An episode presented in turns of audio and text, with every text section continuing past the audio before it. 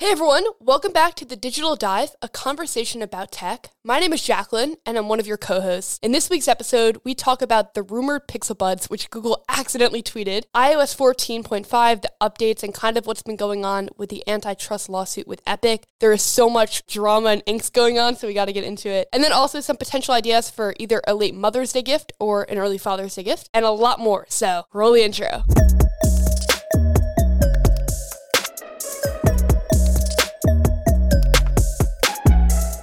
First thing that we want to talk about is the elephant in the room here. Darsh is not here right now. He is the other co-host of this podcast, Darsh Kathani, one of the best guys, really good friend of mine, and obviously co-owner of Digital Dive. He's tied up with stuff this week, so we both did the topics and everything together. So we're kind of on the same page with that. But I'm gonna be the solo host. You're gonna have to let me know how I did. A little nervous right now. I'm not gonna lie. This is my first time recording like a full-on solo podcast that isn't just for a journal entry that I'm doing because I do that with a professional microphone because I'm crazy. It should be a really good episode. Actually, I think that these topics in this episode are maybe my favorite in the last month or two months. So really excited, and we're gonna start it off with these new Pixel Bud rumors. I'm really sad that Darsh isn't here in general, but especially because of this. Obviously we talk about wireless tech a lot. With the Pixel Buds, they came out around maybe eight or 10 months ago now, and they launched for $179. They got some pretty solid reviews at first because people really liked the build and the design quality. Like the case looks so clean, definitely was the Google aesthetic. And I reviewed them actually, and I think that the title that I used in that video was The One for Some, or like something, no, no, wow, I'm so wrong about that. The title was Music Lovers Beware. And it was basically because they sound really good for calls and they're super convenient and they're comfortable, but for music, they were very tinny. Like they lacked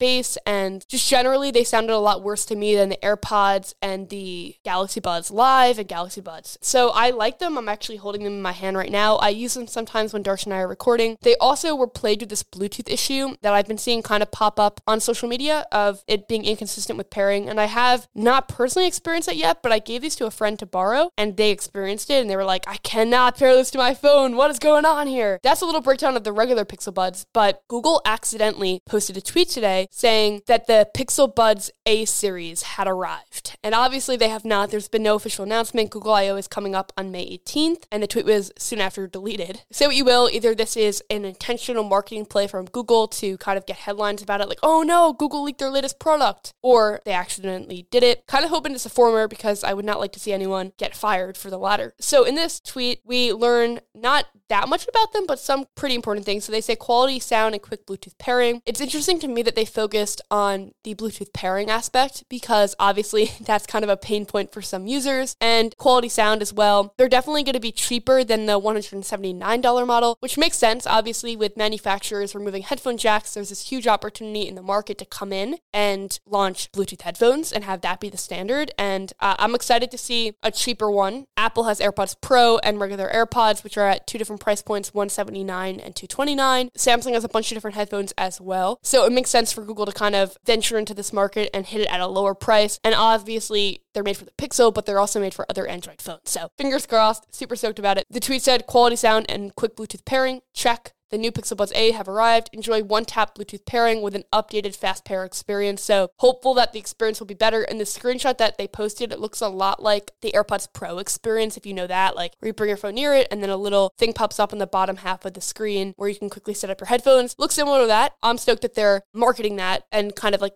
copying Apple's feature. I think that's a really smart feature to copy. And then also, we may be expecting some other stuff at Google I/O too. So I'm attending. I was invited this year. This is my first year being invited, which I'm like honored, stoked, all the words about. Cannot wait. Of course, it's virtual, so it's a little different than being invited in person, but I'm still super excited to attend it as press. And it starts on May 18th. That's kind of the first story of the week. Keen to hear your thoughts on it if you want to share. If you don't, that's chill too. You can just passively listen. But if you do want to share, you can tweet Darsh and I on Twitter at Digital Dive Pod. I think the other thing that I'm kind of maybe the most excited to talk about is this antitrust lawsuit. Darsh and I have been tracking this really, really closely throughout the episodes. Legal disclaimer here these are all opinions, none of this is fact. I'm not trying to defame any company, individual, etc. I think it's really interesting to talk about because it kind of feels like there is a tension between Apple and a lot of other companies right now because Apple is really solidifying their values as a company that's focused on experience, ecosystem, and privacy. And on that note, we talked about last week the Apple versus Facebook thing with the iOS 14.5 update, which not only introduced the ability to unlock your phone with a mask on with Face ID, which was great, but also this new feature where you can ask apps not to track you. I made a full video breakdown of this in my new series, Tech Explained, that I'm co producing with Luke, the incredible editor of this podcast. But there's been some friction there, obviously. Facebook is kind of adamantly like not down for this update because it could potentially affect them and the people that advertise with them if they can't get a personalized picture of you and they if they can't track you outside of the application. And obviously it affects other companies as well. Instagram is doing a pop-up in the Instagram app basically saying, keep on trackable ads. Like don't shut this off. Keeping this on is our way of making Instagram free. As if they're not an incredibly profitable company that makes so much from our data and keeping it on the platform. So problematic, in my opinion, with that take of playing the victim. I think if they were a little more transparent, it would fly better. Playing the victim of like, oh no, look what Apple did to us. People kind of just feel as inauthentic taking a quick sip of cold brew right now. Gotta gotta mention the cold brew. That's kind of where Apple's at with Facebook, right? But they've also been in this huge thing with Epic and Fortnite because earlier this year, Fortnite wanted to add in-app purchases but they wanted to kind of cut Apple out of it. They did something that went against Apple's terms of services, and Apple banned the app. So now there's this whole lawsuit. It's huge. They're bringing in witnesses from other companies, like CEOs of other applications that have been negatively affected by Apple's rules. The CEO of Epic, Tim Sweeney, I believe is how you pronounce his last name, is talking for hours on the stand about Epic's intentions and Fortnite and why Apple's stance on this is problematic. And I feel like The Verge wrote like just a knockout piece about it. The sub headline for this piece is what you're really asking for is the ability to have impulse purchases. So I kind of want to break down what's going on. So if you are having a conversation with a friend later in the day, you'll know exactly what to say, I hope. And maybe you're just interested in learning more about it. So here's kind of how it's going. It started, as I said, with this epic edition of in app purchases with V Bucks and Apple that went against their terms of services because Apple, you often have to pay them a cut because you're facilitating the sale. Fortnite and Epic think that that cut is too high, and Apple is very, very locked down. Like there's only one app store on iOS, and they do that because it keeps the ecosystem kind of locked, right? And it means that they can control what applications enter and they can better control if people are getting scammed and they can easily or more easily help people, customers, if they want a refund. If everything goes through the Apple funnel, it means that their customers at the end of the day get a better experience because it's easier to track your subscriptions all within the App Store app. It can remind you, they can tell you about payment increases. That's Apple's perspective, in my opinion. And Apple also, like, one of the main reasons why you buy Apple is for the privacy and the ecosystem and the reliability. Like, I remember Android a few years ago had this really bad rap, or maybe like five, six years ago, and it still kind of does in some communities of being like, you're much less safe on Android because everything is open, you can download things, your data is less secure. That was like the rhetoric of the people that were pro iOS. If that's like the main reason, or one of the main reasons why your company's doing so well, you're probably pretty apprehensive to change it. So Apple is like really holding their ground here. This trial is going on. It's an antitrust trial that Apple is creating like these unfair conditions for other businesses to flourish. I'm really interested to see how it plays out. The first day or this first part of the trial was all about support for cross wallet play. And Apple actually did support that before banning Fortnite last year. But it's basically the idea that if I bought V Bucks on one platform and then I went over to another platform and used it, I would not have to give a cut to the other platform that I'm using it on. Apple is basically saying that you can buy things through iOS. So I'm going to give an example here to make this tangible. Let's say I'm a meditation app. I charge you $10 a month to have a subscription to hear my meditations, right? And you subscribe and you listen to meditations every day and you subscribe within the app and it's $10 Apple then gets a cut of those $10. So I, the meditation app creator, I don't get the $10 a month. I get a percentage of that. And then I give 15 to 30% to Apple, right, for facilitating the sale. And then my customer, you, would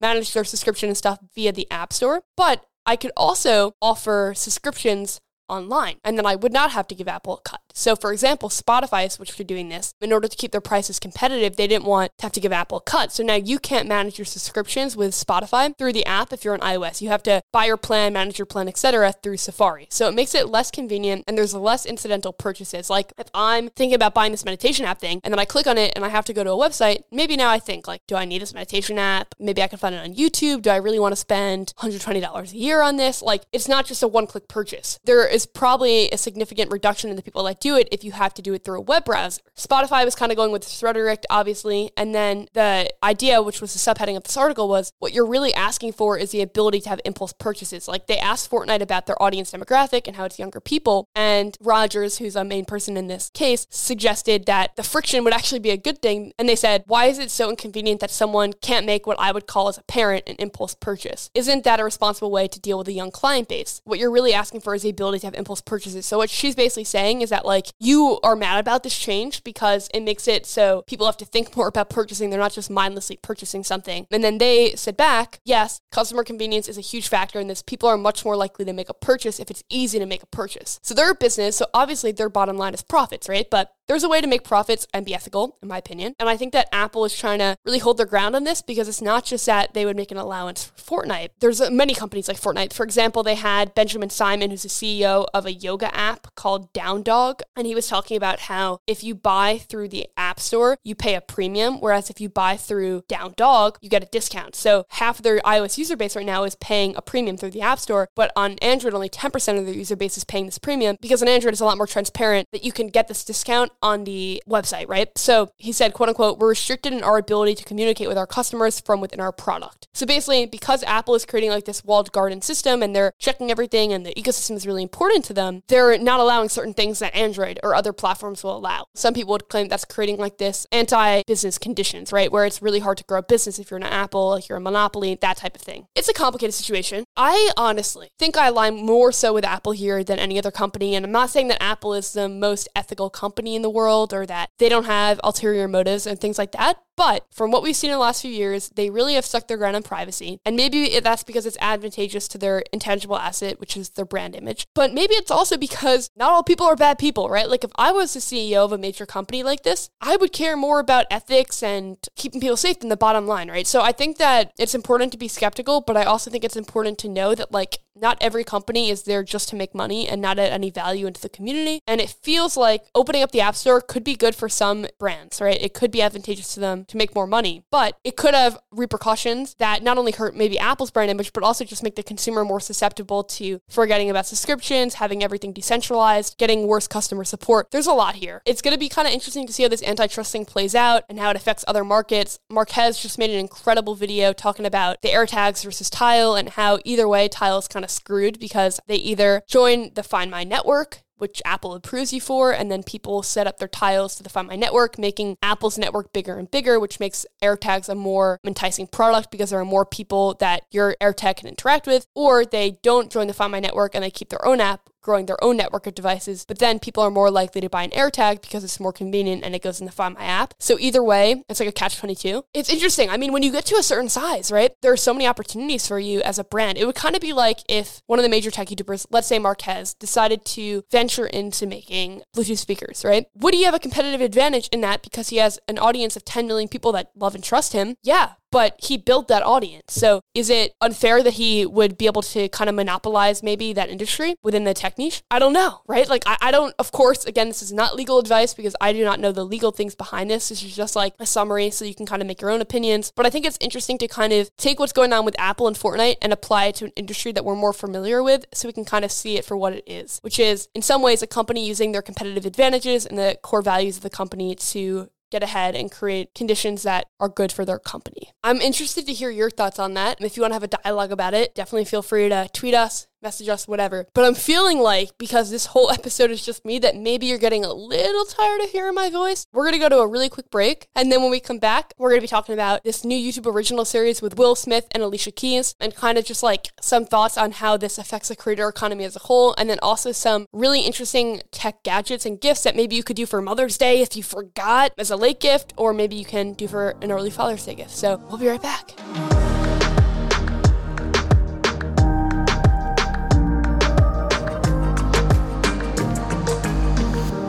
Welcome back from the break.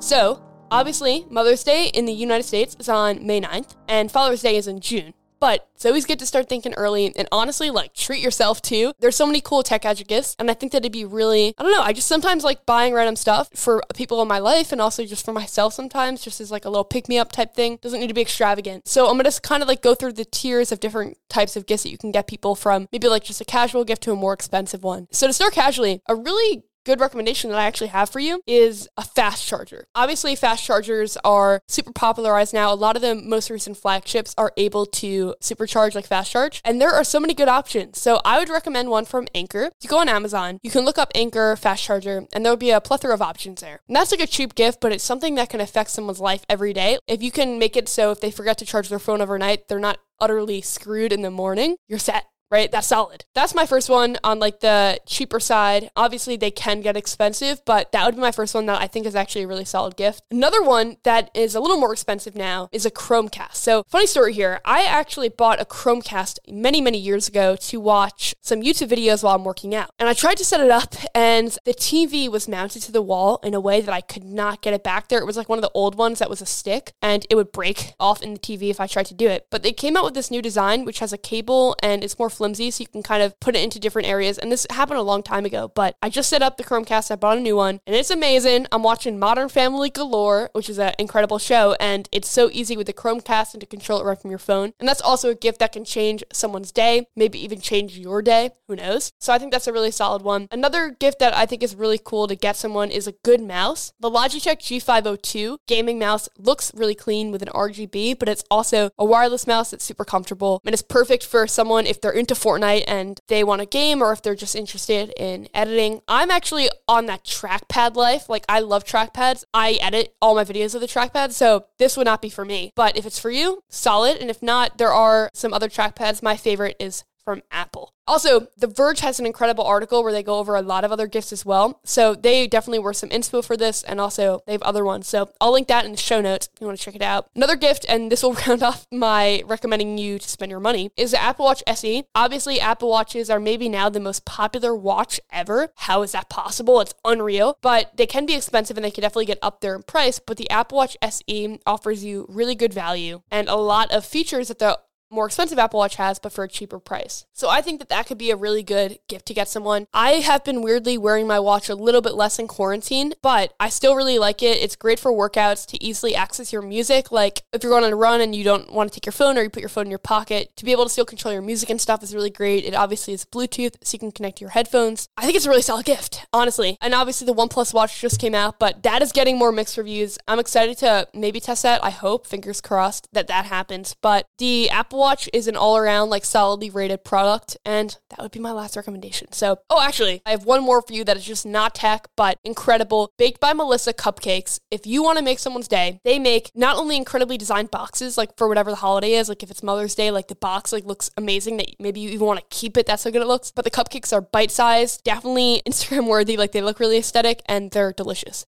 the next topic and the last topic of this episode, I want to talk about YouTube originals and kind of YouTube's philosophy with traditional media celebrities because it just came out this week during a meeting with their advertisers. They are launching new originals starring Will Smith, and Alicia Keys. So Will Smith's series is going to be about getting back into the best shape of his life, and Alicia Keys is going to be kind of walking through her new album. YouTube Originals is kind of an interesting story here because when it first launched, it was a subscription only type of thing, and they worked with some creators and some traditional media people, Will Smith included, to create these high production value shows on YouTube. But I think one of the main reasons why people come to YouTube is for the home like video style production. Like Mr. Beast has been like quoted saying that he purposely shoots his videos in a lower quality way so they feel more authentic. It took them a little while to to find their footing of if they're working with a creator, keeping the style similar to the creator's channel, like higher production value, but that similar one to one feel. They're working with Marques actually on Retro Tech season two. Season one was last year. It was incredible. Season two has been incredible so far as well. And they're working with Liza Koshy and a lot of YouTubers that are really big on the platform, but then they bring in these bigger people. I think the first question is like, why, right? Obviously, this year we're seeing a lot of traditional media celebrities flock to YouTube because movie sets are closed down with COVID and also owning your distribution is really important. If you're Alicia Keys, having a direct connection with the people that interface with your music is awesome and important. And like for example, Brie Larson, who plays Captain Marvel, definitely like a very A-list celebrity, really accomplished person, really talented person. She started a YouTube channel and basically said that she wanted to just like explore more facets of herself, which I think is valid because if the public constantly knows you as just playing this character of Captain Marvel, then they don't actually know Brie Larson. They just know your work and owning your YouTube channel means that you can show the audience more of who you are. And a lot of traditional media celebrities do this horribly, right? Because they hire huge teams of production and they treat it as if it's a TV Show and not an intimate connection with the viewer, and they flop. But she really seems to have a good understanding of it. And it's really interesting to see these traditional media celebrities come over to platforms like YouTube and have to figure out the formats and the footing. And the fact that if you're a relationship based channel, people just want to know about your life and the things that you don't think are important, right? So Emma Chamberlain is an incredible example of a creator that's crushing it that I think a lot of traditional media celebrities can look at. But YouTube definitely has like this infatuation with traditional media celebrities because I think people are getting there with YouTube creators, but they still think of A-list celebrities in a different tier, and especially advertisers. And advertisers want to be reassured that the YouTube platform's not going anywhere. Influencers can sometimes be a liability if they do unethical things, even if they're like the top creators on the platform. Obviously, we've seen many top creators turn out to be bad people and have done bad things. And obviously, traditional media celebrities can do that as well. But I guess their image is a little bit more controlled. Like if you're Will Smith, you probably have a really big PR team that kind of controls the narrative a little bit more about your life than if you're a really big YouTuber that doesn't have that team and is just kind of posting whatever you want. So it, it stabilizes the industry a little bit where the advertisers feel more comfortable that, like, all right, there's some content on here that we understand is going to go over well. Obviously, it's guaranteed viewership because people that are super fans of Alicia Keys or Will Smith are going to check out the videos. And I think it is a really, really interesting thing. Other thing that's interesting about this that I'll close out with here, and definitely let Darsh and I know if you want to hear more about like the creator economy on this podcast podcast. It obviously relates to tech, but let us know. Non traditional creators getting into more traditional forms of media. For example, Dixie D'Amelio, who is a TikToker, but also a musician and a content creator on YouTube, last year started a show where she just interviewed other friends, celebrities, etc., kind of like a talk show, but in her living room, very casual, maybe one or two cameramen, no professional lighting, it seemed, right? Like just a casual, authentic, you like her, so you watch the show type of vibe. She's obviously a super charismatic host, and now she has this entire set that is huge. She's had Dave Portnoy on, she's had Hailey Bieber on, she's had Noah Beck on, a lot of people in the industry in this really professional studio environment, which seems like there's multiple cameramen and it's on a soundstage. Like it definitely seems kind of like Jimmy Fallon almost, right? So that's a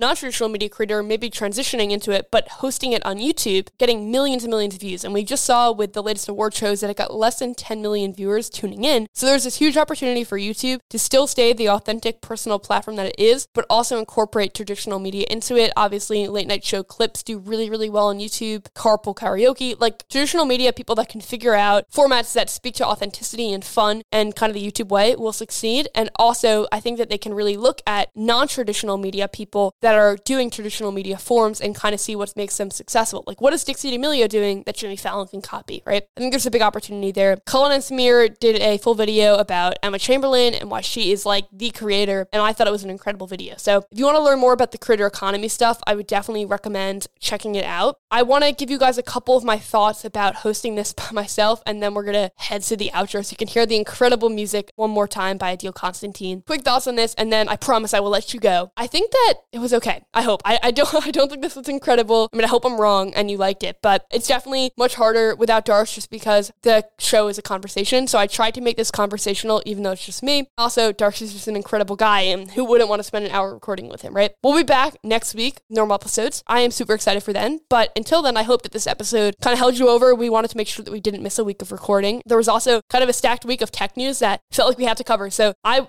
was stoked to do it. I definitely had a lot of fun recording this. So I hope that that at least came through, if nothing else. And I want to thank you so much for your time and your just support. I mean, it's crazy how incredible it is. Like when we when we uh, read tweets, like we tear up. I mean, you guys are amazing. So thank you so much. Darsh's birthday is coming up, and I've been seeing tweets about that too, which is incredible. If you want to leave us a five star rating on Apple Podcasts with a comment, we read every single one for real, and it's incredible, and we love it, and we thank you guys so much. I want to give a huge shout out to Adil Constantine, who made the incredible intro and outro music, and our incredible friend Luke, who not only edits the podcast, but is just a great guy, and his socials and stuff will be linked in the show notes as well. Thank you so much for listening to this one. Hope you had a good time hanging out Monday morning with me. Episodes every week, 7 a.m. Central, 8 a.m. Eastern, and we will catch you next week. Thank you guys for everything. Have an awesome start to your day. Bye.